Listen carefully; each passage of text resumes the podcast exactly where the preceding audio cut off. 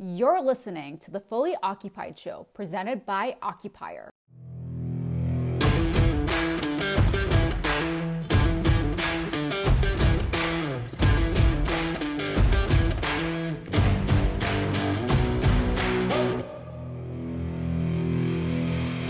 Hey, everybody, happy holidays. We're coming up on the end of the year here, so we thought we'd do something a little bit different. Uh, typically, we have outside guests, uh, thought leaders, prop tech CEOs, brokers, tenants, you name it.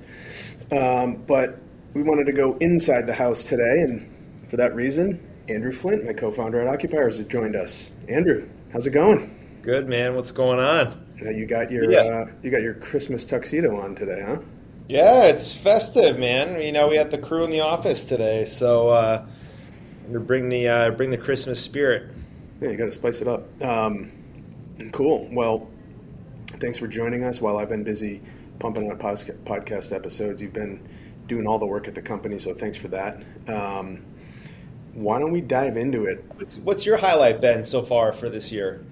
I think it's just been like just the sheer amount of stuff that we had to do to get where we're at. You know, like you, you and I were both brokers. Like we, you had a very singular mission if you wanted to make money as a broker. Now you had to be really good at a lot of stuff, whether it's selling or pitching or advising or just like finding information, communicating, things like that. But really, at the end of the day, you had to do one job, and it was get leases done, whether you're representing a tenant or a landlord. And it was like, you know, pretty easy to figure out what was noise and what was easy to focus on. I think like where we're at right now is like there's a bazillion things that need to get done.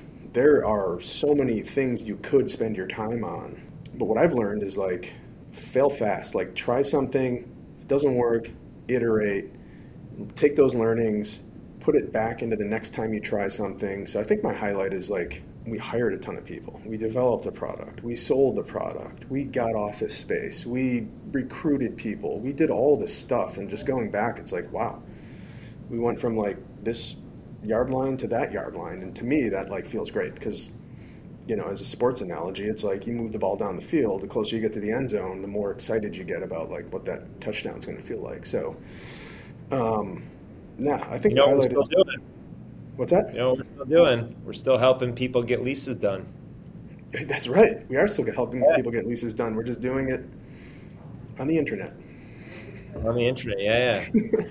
I mean, that's I mean that's been awesome to see, right? Is like the amount of I think we, I think we've had like so far this year 109 new customers come on board. Um, I think we're, you know, we got a couple weeks left. You know, I think a couple more you know deals that I think we're we feel very good about getting done. But like that's been incredible to see, right? I mean, from everything from like the team that kind of caters the product, sales, customer success, is like seeing that momentum roll out, roll, you know, kind of align with like some incredible logos that have come on board and the feedback that we've been getting around kind of how, you know, just like better access to their data has kind of changed their game, not just from like a real estate planning perspective, but just like operationally for their business.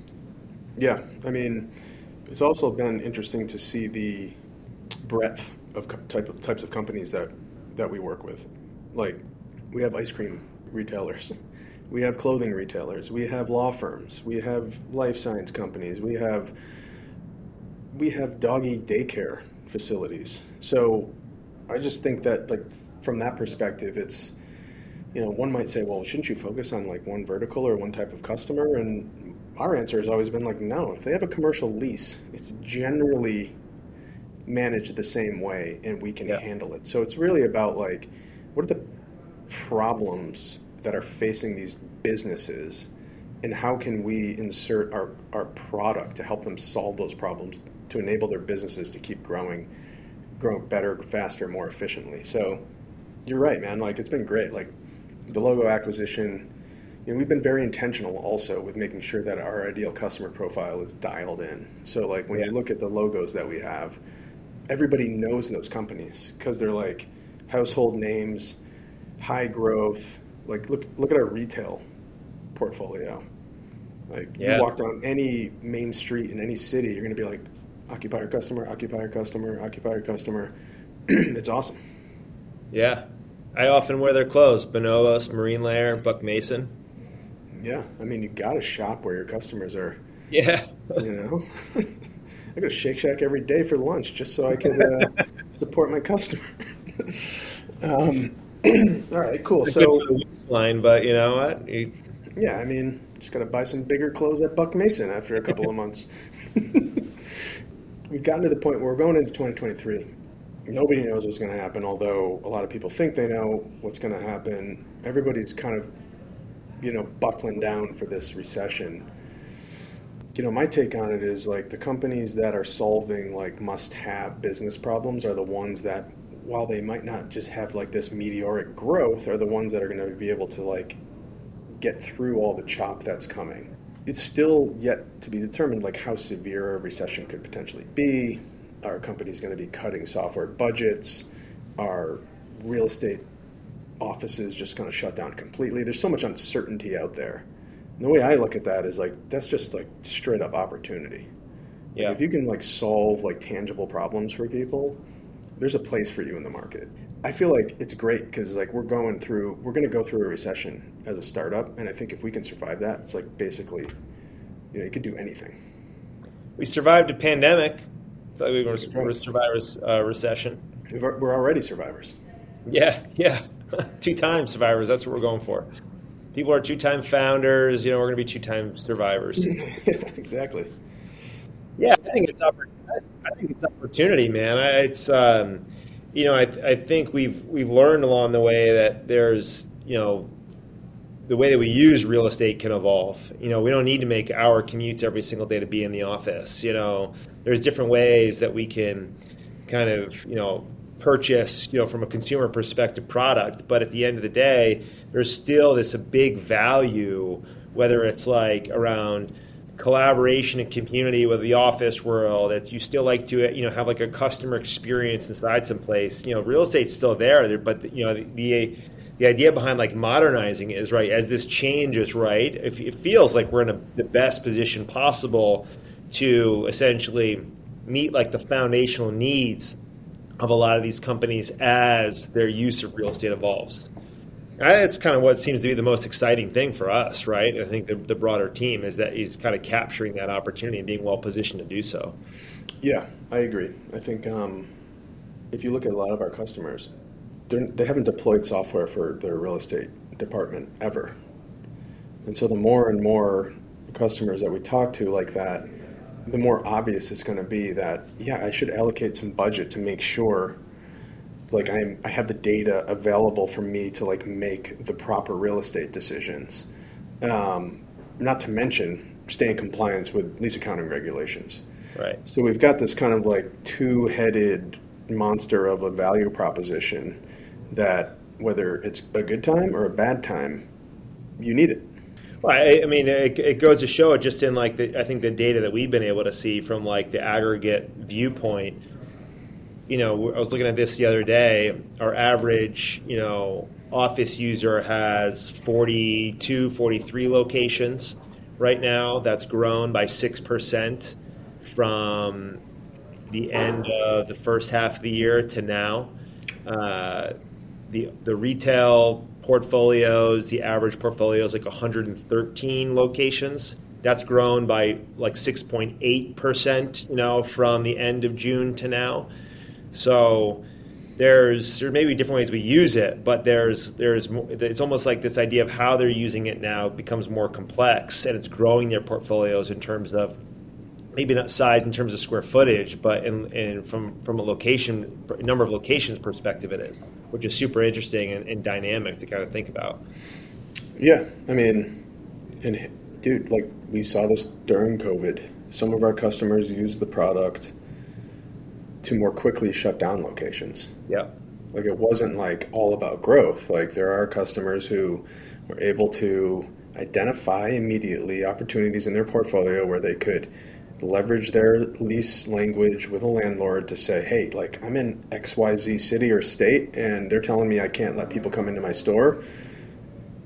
I'm going to terminate this lease and here's why and here's the financial impact of that for my business and they were able to make those decisions because they had access to that information. That wasn't living in a file folder. It wasn't with their attorney.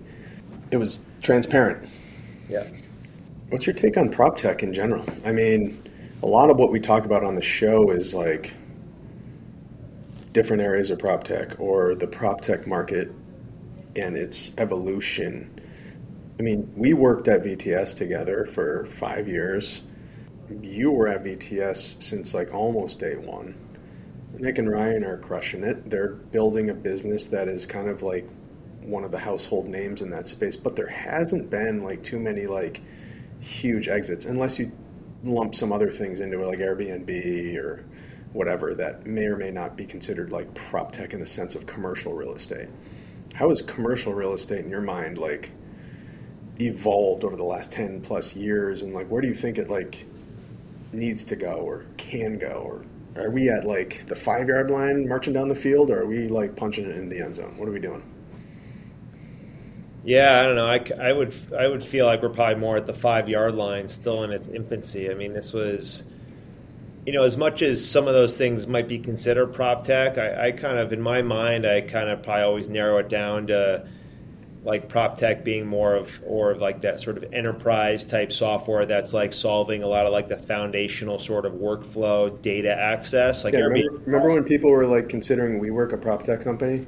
I would always just be like, what are we what are, what are we doing, people? Flexible workspace. It's office space. They lease office space, all right? yeah. But Airbnb is like a consumer brand. It's like it's like it's you know it's no different. If you might if you consider them prop tech, you might as well consider Marriott Hotels a prop tech company uh, right. at the end of the day. Um, so I don't know. It's it's interesting. I still think it just feels like we're still like adopting this technology and you know you're replacing some of these legacy processes that will open up the the the opportunity for like bigger and better things. Um, know, I remember being on a panel way back at VTS, and someone brought up the idea of big data, and it was kind of like big data. Like we don't even understand what our own data is. Yeah, we got to like like foundationally transition what we used to do into like newer technology before we can kind of do some really cool stuff with data AI, whatever you want to kind of. Yeah, like, I mean, I remember working at VTS and we'd go out to like sell VTS to brokers, and it'd be like, "Well, you're trying to take my data so you can take my job?" And it's like, no, no. And you know, every once in a while, people ask us or me about that with Occupier, like, "Oh, you, you trying to displace brokers, or are you trying to, you know, become like a internet leasing company?" And it's like, do you know how far we are from doing that? Like the the companies that have already tried to create like online marketplaces to lease office space, they're they're gone, and like they were they were probably like twenty or thirty years ahead of their time. I, I'm not saying it's a bad idea and it doesn't deserve merit for consideration, but just like the the archaic workflows that still exist in just occupancy in general for tenants is like there's there's so much innovation that could be made there before you even think about like oh like how are we going to displace the traditional way of leasing space? Yeah it might change but just look at the, look at some of our biggest users. They're brokers. They're going to use technology to change that change that but be at the forefront of it. Right. All right let's hit on some serious issues here. Let's talk a little bit about the uh, real estate landscape andrew. Um, the past few years for commercial real estate has been an absolute roller coaster. It might even get a little rockier going forward. Um, what overarching themes would you use to summarize 2022 in commercial real estate? Yeah, I think it's been. Um, if I if I break this down, kind of, two things come to mind. Really, I think it's like there's been this like boom in like the retail world. Called yeah. a retail. Res- I don't know if retail resurrection's right, but I mean, you look back six years ago, everyone thought retail was dead. Um, I think retail has been off the charts, especially with you know many of our clients who have grown exponentially over the past 12, 24 months. I think the other thing is like the office side of things. You know, I think you know some people think office is dead. I think other people just think it's being re you know like uh, re envisioned uh, for how people use it going forward. I think that's probably the most interesting to me, given like you know my background, like your background is you know how that's going to change. You know we for some of you out there, you might not be aware of this this new group called Purposeful Intent. They're creating these really sort of like small, intimate, dynamic um, events with directors of real estate and workplace management. Yep. And, you know, we've been to, you know, you and I have been to those events, right? It's just interesting to see the dynamic of how people are rethinking about not just how someone comes in and does their day job, but how they're doing stuff and collaborating with all of their peers. And what are the things that are going to help bring people into the office and drive, you know, product, you know, some level of productivity or value. Um, and that's been, I think, just super interesting and top of mind for everyone from from what I've seen.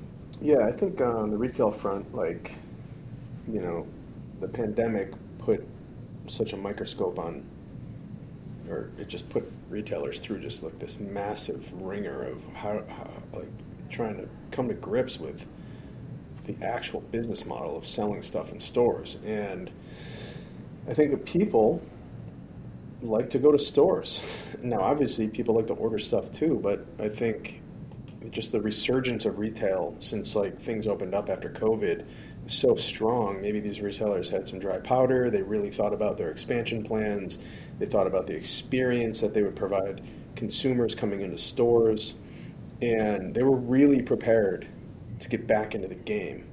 And I think that's been telling in the stats in terms of Yeah. vacancy rates for retail space. On the office side, it has been completely upended, right? The traditional idea of like, oh, I need to lease this much space at these lease rates and build it out and like it's going to serve these purposes, that has gone out the window. So, yes, you have office decision makers trying to figure out what is the true nature of an office? Do we need one? Does it have to do this? Does it have to do that? What do my employees really want so I, so they can get the best work done? So I, I feel like those questions are 100% still unanswered, which Yeah. is why you have some companies mandating people come back. You have other companies not even talking about it. It's just, I'll leave it at that. It's just completely undetermined. Matt, I mean, you know, we've like, you know, out of our customer growth over the past year, we've seen huge growth in the healthcare world. Um, whether it's like companies coming on to manage their lease portfolios, or you know, a lot of actually like brokers across the country that specialize in in healthcare that are managing their entire sort of like deal pipeline in occupier. Like, what's yeah, I don't know. What, what's your thought on that sector of the market? I think there's two forces that I've seen, at least with our customers. Is one is private equity roll up strategies.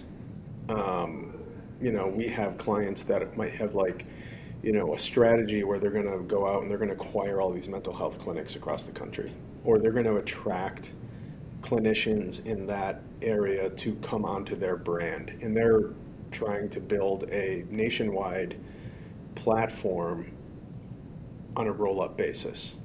Um, and the other phenomenon I, phenomenon I see is like M&A activity, and they kind of play together, right? Eventually, all of these huge hospital systems start to gobble up all of these uh, PE-led like roll-up practices. So, you know, I live here in Boston, Mass General Brigham. They're growing. They're always growing. They're always adding new buildings because they're bringing in new, you know, practice groups, et cetera. So I think those regional hospital systems that you mentioned, like you know brokers who are representing them, yeah, they're they're primarily helping them plan for expansion, um, whether that's regionally or getting in a new market. So I think healthcare is just like this active space because it's just in demand, and I think technology is something that's impacting the healthcare space, where you you can meet with your doctor like this right now online on a video format, but like you know, there's certain things that you have to go in in person for. So you're starting to see a lot of those things embed themselves in the community. So you get MedTail, you get shopping centers that all of a sudden have an ambula- ambulatory like care clinic in it, um, whereas normally that would be like a Chinese restaurant. you know, like there's all sorts of stuff going on. Um, I don't have the answers, but that's just like what I'm seeing.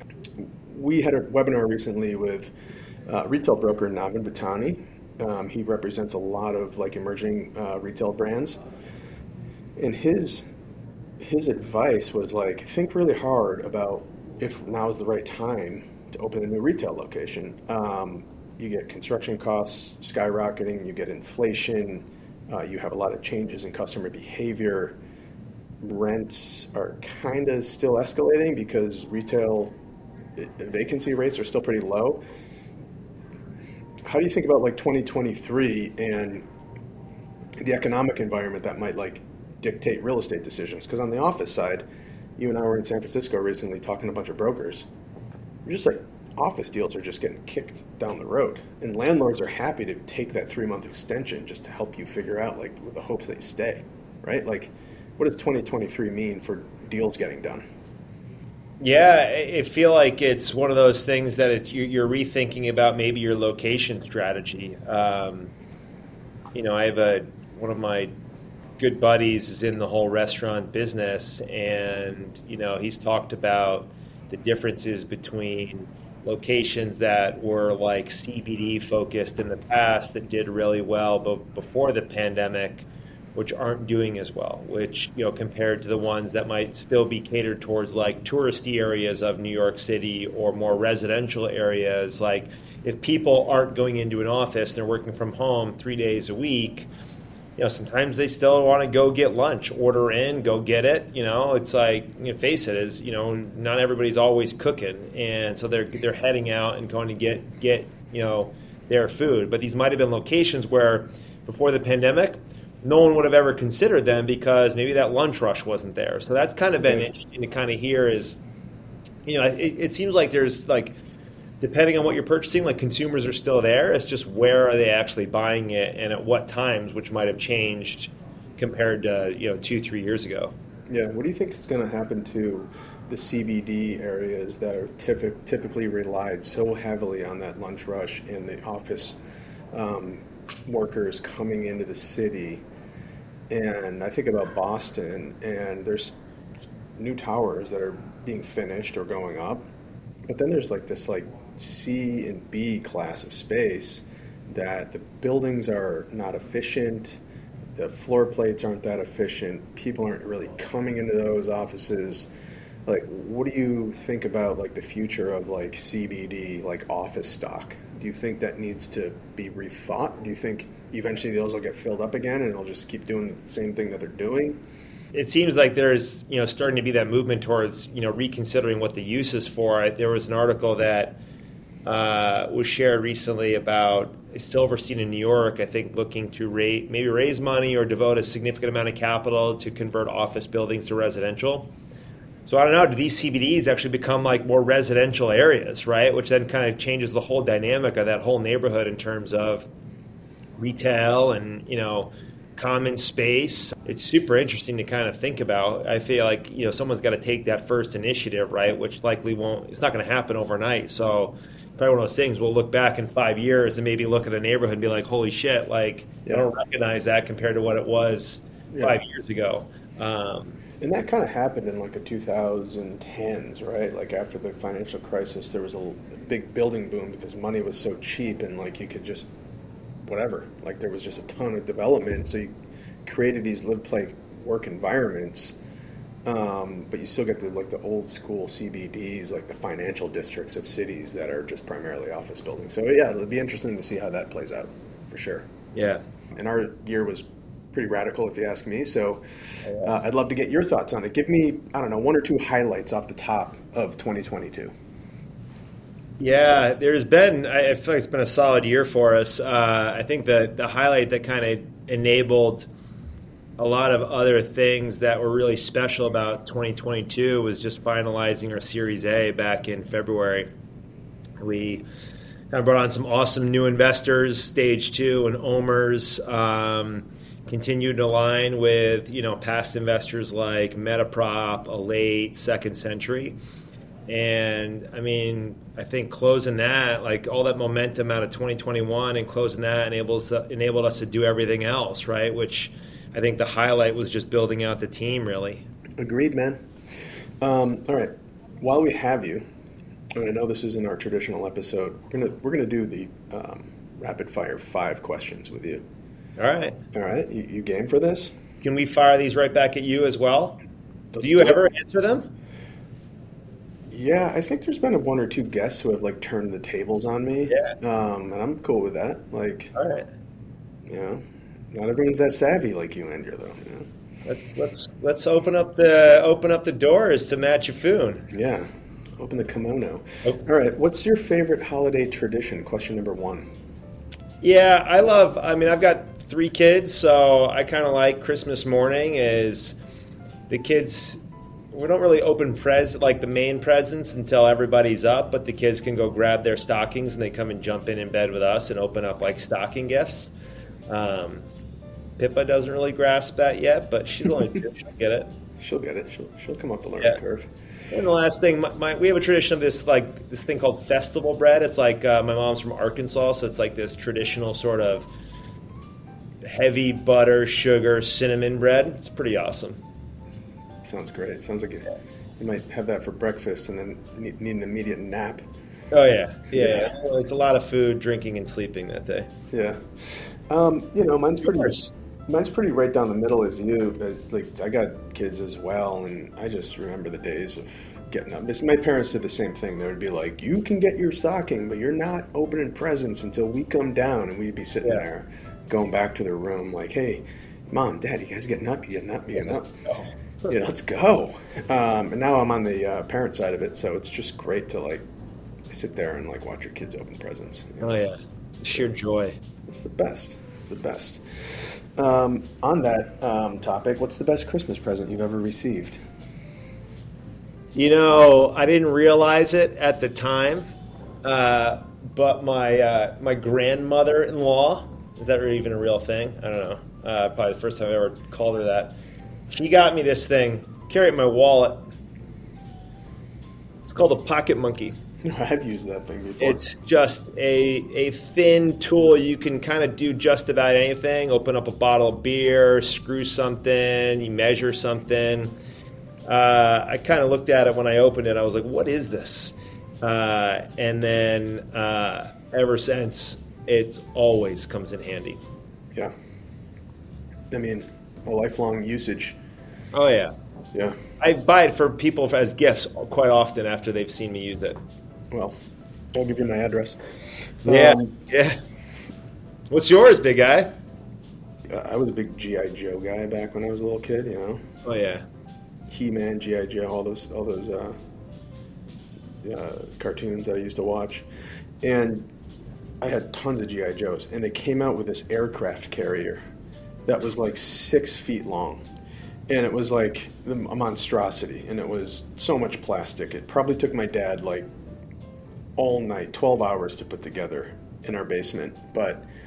I remember he was just like, "You guys got one more present." My brother was two years younger than me, so we were kind of like into the same stuff. And we went downstairs, and we were like, "Oh my god!" It was like one of those like, aw- like, you know, you've seen those videos where kids just go nuts because of the Oh, present yeah. that they got. It was like one of those things. So, um, probably the most like vivid memory I have is, is going downstairs and seeing this thing on the table in the basement. It just, Oh yeah. we probably played for it for like two weeks, and it was gone. like, in pieces. yeah, I guess this is going in the recycling. Yeah, you body slam your brother onto it. yeah, exactly. It definitely got destroyed. um, all right. Worst Christmas present you've ever received? you know, I, it's a, I, that's a good question. I don't really know, to be honest with you. And I would be afraid of maybe saying it in case someone listening got offended. Yeah. Well, I know my grandmother doesn't listen to our podcast. She's 94 years old and lives in a nursing home. So um, I remember she would get me the same thing every year. She would go to J.C. Penney and get a matching Nike like crew neck sweatshirt, like black with a swoosh on it, and a matching black Nike hat with a swoosh on it. And she did that like through college. And I remember Oh, just being, oh, it was like yeah, this was like this is was this is she knew she thought like I was gonna love it, you know. and every year I was like, thanks, Grandma, appreciate No, bless her heart. Yeah, it was beautiful. Uh, changing gears, we're on question four. What is the true meaning of Christmas? Good question. I kind of there's you know, I don't know. It's probably Or, or any uh, any general answer like any- Christmas. anything you celebrate this time of year. It doesn't have to be Christmas. Like obviously, Yeah, I- I- we're not like partial just- to Christmas here. that like general Christmas spirit. It's it's like it, it's I think it hits home more when you have kids, right? It's just like that genuine sort of like innocence, enjoyment, and you know Santa is coming and leaving cookies out for him and the reindeer. It's just like it's incredible. I mean, it's like you elevate, you, you know, big cities, New York City, right? It's just like the spirit, like the festivities is just uh, awesome. Yeah, Uh, the vibe, the energy. yeah. Yeah. Oh, Especially in New York. Yeah, for, for me, it's the same thing. It's just like a time where you could kind of just um, let worldly worries go and focus on the important stuff. And, Yeah. you know, Pour yourself a cocktail. pour, pour yourself a cocktail, you know, not worry about what you're eating all weekend. It's the best. Yeah. Your New Year's Uh, resolutions will handle that, uh, you know, come January. Yeah, well, yeah, that'll be another episode.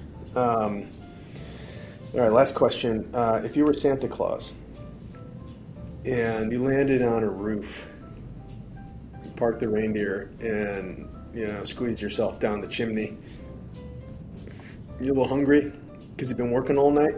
Uh, you're looking around for the cookie and the milk. Like, what type of cookie are you looking for? What's your like? What like? What do you want to eat? Uh, I'm like a sucker for like a good, thick, like soft peanut butter cookie. Mm-hmm. Yeah, I could go for those all day long. Yep. Uh, a glass of oat milk maybe to go with it. Oat milk. Yeah, Like I'm lactose. You're not a lactose guy. Yeah, no, I don't know. I kind of watch too many documentaries about you know the dairy industry. the dairy industry. All right, well, You? What do you eat? Especially if you got to eat millions and drink millions of glasses of milk. Like that's a lot. Yeah, I know, right? That's- What cookie you going with? Um, I'm with you. I like those uh, peanut butter blossoms. That's the peanut butter cookie with the Hershey Kiss in the middle. Uh, oh yeah, Yeah. strong, strong Yeah, my, my my wife um, makes really good ones, and she's teaching our kids to do it too. So there's a there's a cookie making tradition around the holidays.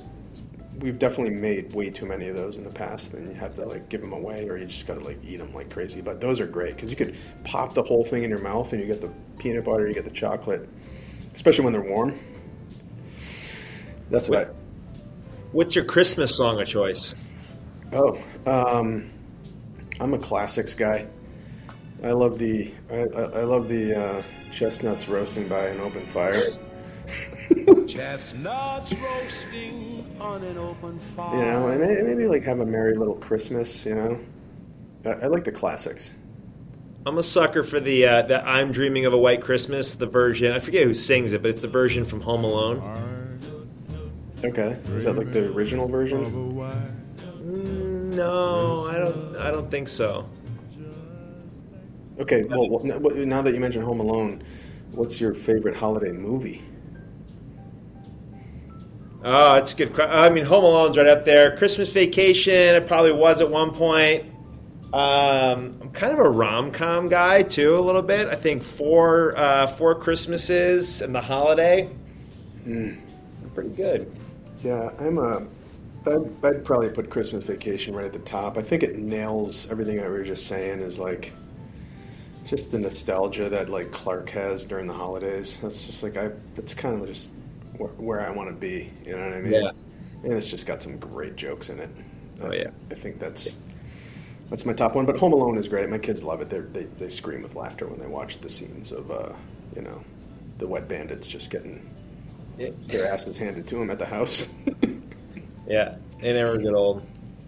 All right, Andrew, let's wrap this up, buddy. Um, uh, thanks for coming on. We'll have to do this again. Hopefully, it won't take us another 12 months to do it, but we will do this episode next year. Yeah. Um, you look great in that tuxedo. Thank you. Andrew, cheers to a solid 2022 and Yeah. a uh, prosperous 2023. What are you drinking there, pal? Cheers, bud. Oh, this um, it's actually a tequila Paloma uh, by Golden Rule Spirits, which was founded by one of our good buddies, Hunter Sproul, and his cousin. Amazing. Uh, I am familiar with that wonderful brand, and it just so happens that uh, they are sponsoring our podcast. So, uh, you know, this episode of Fully Occupied Podcast is sponsored by our friends at Golden Rule Spirits, top shelf, bar strength destination cocktails in a a 100 milliliter can. Whether you're looking for the perfect post surf margarita or just a nightcap at home after a long day at work, Golden Rule has you covered. They're authentic, old fashioned, Margarita, espresso martini, and tequila paloma cocktails are made with the highest quality ingredients and come in the perfect size, ready for any activity. So head to goldenrulespirits.com right now and get free shipping on orders of $80 or more using the code CHEERS before December 31st. And these delicious high end cocktails will be shipped directly to you or your loved ones. The perfect way to celebrate the holidays and ring in the new year. Golden Rule Spirits, drink unto others. Cheers. Cheers.